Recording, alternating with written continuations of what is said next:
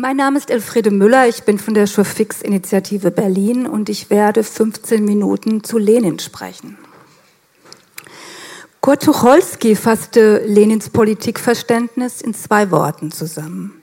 Seid bereit. Ich würde es als künstlerische Strategie bezeichnen. Gebt uns eine Handvoll Revolutionäre und wir werden Russland aus den Angeln heben. Dieser tollkühne Satz stammt von niemand anderem als von Wladimir Ilyich Ulyanov, berühmt geworden unter der Bezeichnung Lenin. Doch waren es nicht eine Handvoll Revolutionäre, sondern 30 Prozent der Bevölkerung, die die Revolution vollbrachten, die Revolutionen vollbrachten. Und auch Russland wurde leider nicht ganz aus den Angeln gehoben. Lenin war auch unsicherer, als es dieser Satz vermuten lässt.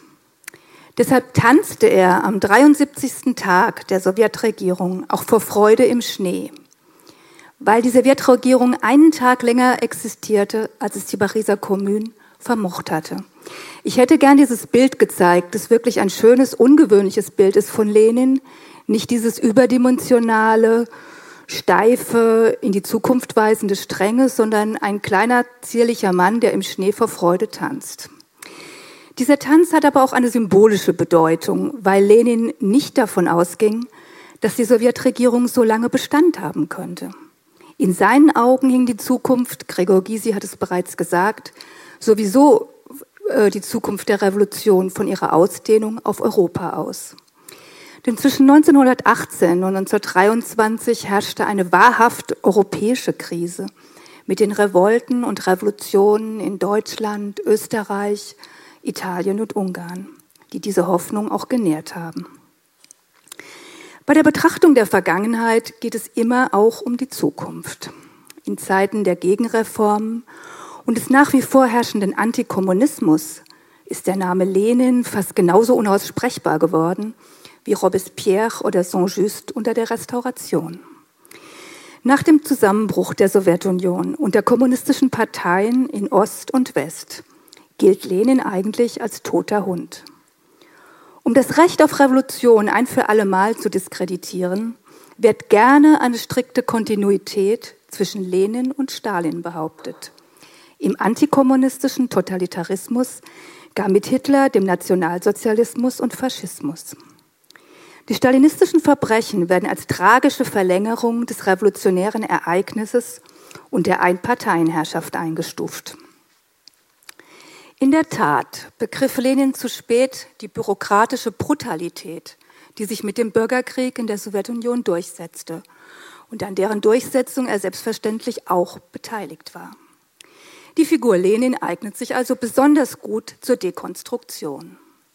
Er ist allein schon deshalb suspekt, weil er erfolgreich war und weil er Opfer eines Personenkultes wurde, den er nun wirklich nicht in Gang gesetzt hat.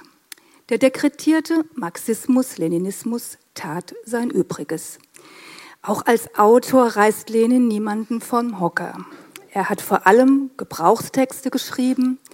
40 meist polemische Bände liegen von ihm vor darunter keine großen literarischen Werke wie etwa die von Marx oder auch Trotzki.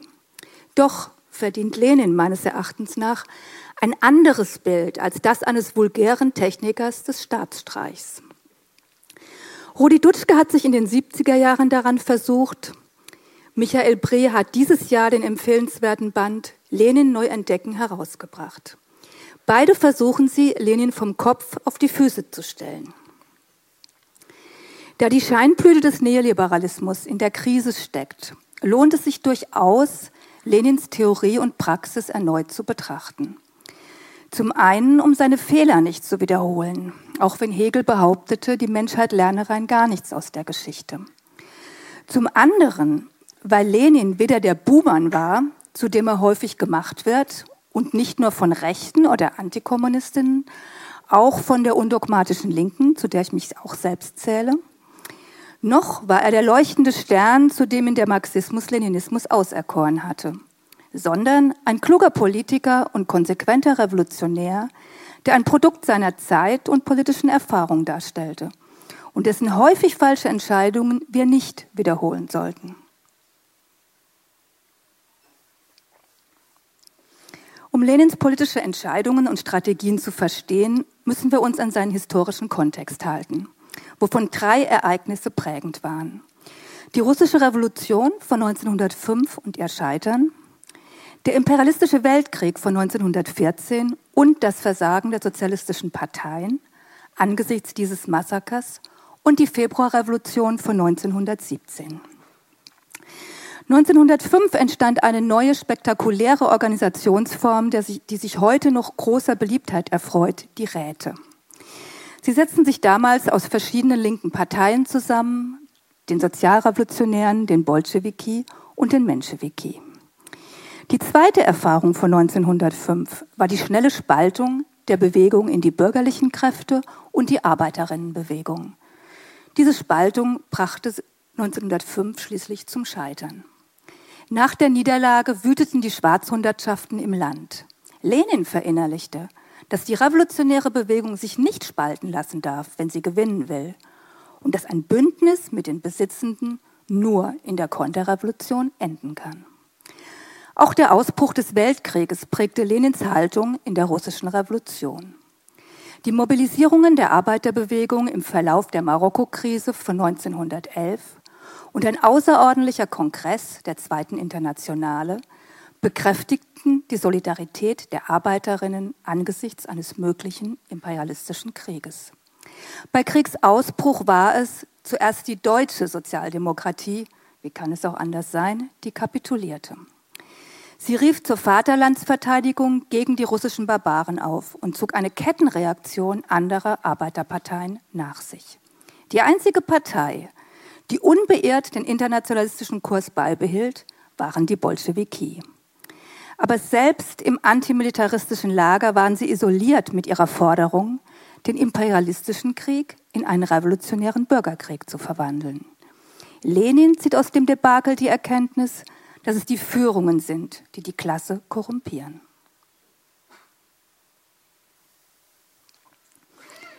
Die dritte prägende Erfahrung für Lenin war die Februarrevolution.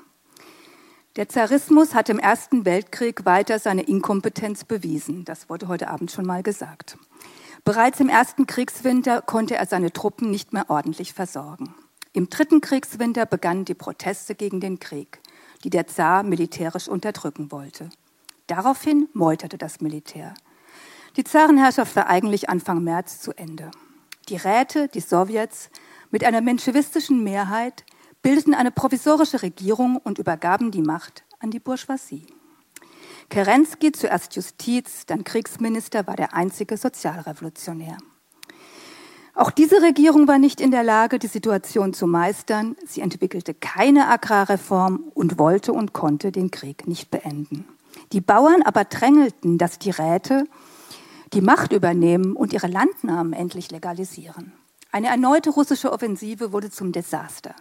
400.000 fielen und nochmal desertierten, von den Gebietsverlusten ganz zu schweigen. Damit waren Menschewiki und Sozialrevolutionäre diskreditiert. Vor allem die Soldaten liefen scharenweise zu den Bolschewiki über, die kompromisslos für eine Beendigung des Krieges standen, auch wenn sie nicht wirklich einen Plan dafür hatten. Nach der Offensive folgten die Julitage, die eine Verhaftung der provisorischen Regierung und eine sozialistische Machtübernahme forderten. Die Bolschewiki waren davon so überrascht wie überfordert und versuchten das Schlimmste zu verhindern. Ihre Angst war so zu enden wie die Pariser Kommune. Die Niederschlagung der Pariser Kommune war so eine Art Trauma, würde man es heute nennen, die auch die Haltung der Bolschewiki zur Gewalt in der russischen Revolution, vor allem im Bürgerkrieg, bestimmt hatte. Gleichwohl wurden die Bolschewiki von der Regierung für die Julitage verantwortlich gemacht und als deutsche Geheimagenten denunziert. Die wichtigsten ihrer Leute landeten im Gefängnis, Lenin landete in Finnland. Als die neue Regierung nach Verlassen des, der Kadetten Kerensky zum Ministerpräsidenten ernannte, schrieb Lenin Staat und Revolution. Dieses Werk richtet sich gegen die Theoretiker der Sozialdemokratie die im Ersten Weltkrieg die Kriegsziele ihrer eigenen Bourgeoisie unterstützt hatten. Lenin gehörte zu der winzigen Minderheit von Internationalisten, die sich diesem ekelhaften Schauspiel entgegenstellten. Mit dem Fortschritt der Schlechterei wurden diese Internationalisten immer einflussreicher. Diese Spaltung der Arbeiterbewegung zog eine weitere nach sich. Die Frage, ob eine sozialistische, kommunistische Gesellschaft über Reform oder Revolution zu erreichen ist. Wir haben sie bis heute ja nicht beantwortet. Nach dem Krieg vollzog sich an dieser Frage die Spaltung zwischen Kommunistinnen und Sozialdemokratinnen. In Staat und Revolution formuliert Lenin bereits die Trennungslinie. Lenin sah die Revolution aus dem Krieg entstehen. Die Umwandlung des imperialistischen Krieges in einen revolutionären Krieg war für ihn die Voraussetzung für eine Gesellschaft ohne Kriege, ohne Ausbeutung und Unterdrückung. Das ist das Thema von Staat und Revolution. In der russischen Revolution sollte dieser Bürgerkrieg die Form der Diktatur des Proletariats annehmen. Was er dann auch tat, oder eher vielleicht die Diktatur über das Proletariat. Das ungeklärte Verhältnis darin zwischen Räten und Partei, zwischen einem Marxismus, der in Russland eigentlich zunächst eine bürgerliche Revolution geplant hatte und vorsah, und der direkten Demokratie waren Dilemmata, denen sich Lenin nicht wirklich entziehen konnte. Aber Lenins Partei ist auch daran gescheitert, dass sie eher führen als repräsentieren wollte. Ich möchte jetzt noch auf drei Punkte eingehen, von denen ich glaube, dass sie von Interesse für eine heute linke, subversive Politik sein könnten. Erstens. Lenin bestand auf dem Primat der Politik, immer vielgestaltiger und lebendiger, als es möglich ist zu erahnen, wenn es sich um revolutionäre Politik handelt. Politik war für Lenin eine Zeit voller Kämpfe, Krisen und Niederlagen. Das Spezifische daran drückt sich bei ihm in der revolutionären Krise aus. Sein vielgeschmähtes Parteienkonzept war geschmeidiger, als allgemein behauptet wird. Für Lenin war die Rolle der Organisation immer abhängig von den aktuellen Kräfteverhältnissen, der Legalität, der Repression, den Möglichkeiten. Für ihn bedeutete die Partei die spezifische Form, unter der sich der Klassenkampf im politischen Feld einschreibt. Sie sollte ein Element der Kontinuität in den Fluktuationen des kollektiven Bewusstseins werden, geprägt von Kämpfen, Krisen und Brüchen. Leider hat Lenin, haben die Bolschewiki ab 1921 nur noch eine Partei zugelassen.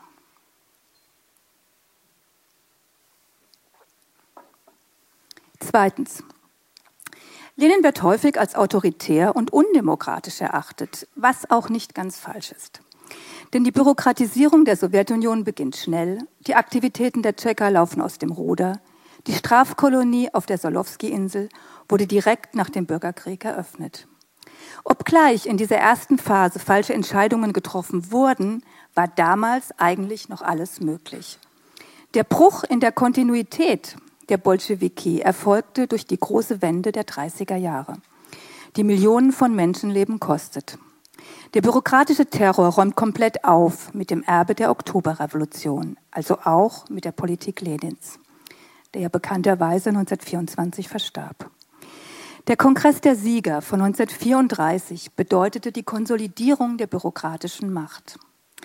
Ich möchte heute Abend Lenins demokratische und libertäre Qualitäten hervorheben, denn genau wie Marx verfügte er sowohl über diese wie auch über autoritäre Tendenzen. Lenin war gegen die Professionalisierung der Politik, gegen das imperative Mandat, für die jederzeitige Abwählbarkeit von Repräsentantinnen, gegen Privilegien aufgrund eines Amtes. Er hat, leider nur bis 1921, die Rechte von Minderheiten in einer Partei stark gemacht, mit Rede- und Publikationsrecht.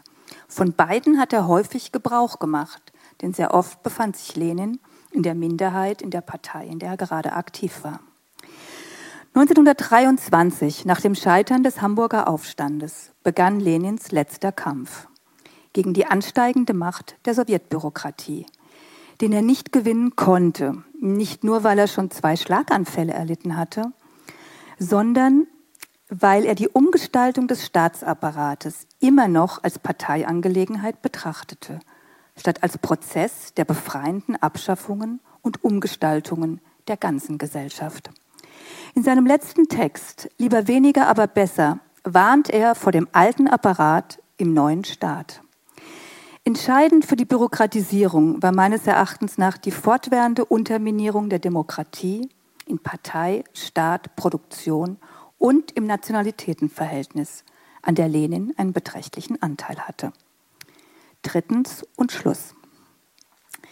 Lenin entwickelte in seinen Ideen eine eigene Zeitlichkeit, die Revolutionen und grundlegenden Veränderungen entspricht. Die revolutionäre Krise, auf die er sein ganzes politisches Leben hinsteuerte, hatte für ihn mehrere Zeitlichkeiten. Die Zeit erhält für Lenin durch den Kampf ihren Rhythmus und ihre Unterbrechung durch die Krise. Eine Zeit des günstigen Augenblicks und der besonderen Konjunktur, in der sich Notwendigkeit und Zufall verbinden, Akt und Prozess, Geschichte und Ereignis. Revolutionen besitzen ihr eigenes, durch Beschleunigungen und Verlangsamungen gegliedertes Tempo. Die Partei Lenins ist nicht mehr das Resultat einer kumulativen Erfahrung oder der bescheidenen Pädagogik damit befasst, die Proletarierinnen aus ihrer dunklen Ignoranz ins Licht der Aufklärung zu erheben. Die Partei im Verständnis von Lenin wird zum strategischen Techniker, zur Beschleunigerin und Lotsin im Klassenkampf. In der Herausbildung von Lenins Theorie existiert ein Spiel von Brüchen und Kontinuitäten. Seine unausgegorene Unterscheidung zwischen dem Sozialen und der Politik schreibt sich in die großen Kontroversen ein, die die entstehende sozialistische Bewegung in Russland beschäftigen. Den Lenin widerspricht, wie übrigens auch Walter Benjamin, dem blinden Glauben in einen linearen Fortschritt, wie ihn die Orthodoxie der Zweiten Internationalen vertritt. Sonst hätte er sich wahrscheinlich auch nie an die Oktoberrevolution gewagt.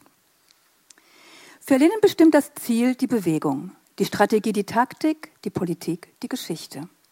Er hat erkannt, dass der politische Kampf viel komplexer ist als der Kampf der Arbeiterinnen gegen Unternehmertum und Regierung. Die Klassen ließen sich nur durch den politischen Kampf aufheben. Man könne nie wissen, welcher Funke das Feuer ausbrechen lässt, denn der Kommunismus ergebe sich aus allen Aspekten des gesellschaftlichen Lebens. Die Kunst der richtigen Forderung ist eine Kunst des günstigen Augenblicks, die Lenin verstand. Die Möglichkeit beim Schopfe ergreifen, den Moment der Wahrheit erkennen. Am 29. September 1917 schreibt Lenin an das schwankende Zentralkomitee, dass die Krise reif sei. Warten werde zu einem Verbrechen. Am 8. und 24. Oktober legt er nach. Lenin lehnt das schrittweise Vorgehen ab und fördert Sprünge ja, Sprünge. Sein strategisches Denken definiert eine Bereitschaft für das unerwartete Ereignis, das sich in bestimmte historische Möglichkeiten einschreibt. Heute ist es ja verpönt, eine Machtübernahme überhaupt zu erwägen. Die Macht scheint zerstreuter denn je zu sein. Aber wir können ruhig vortäuschen, die Macht zu ignorieren. Sie wird uns nicht vergessen. Von Lenin können wir lernen, dass eine Strategie der Gegenmacht, der kulturellen Hegemonie nur in der Perspektive einer Doppelherrschaft und ihrer Auflösung einen Sinn macht. Wer wird gewinnen, aber ohne sich dabei zu verlieren? Vielen Dank.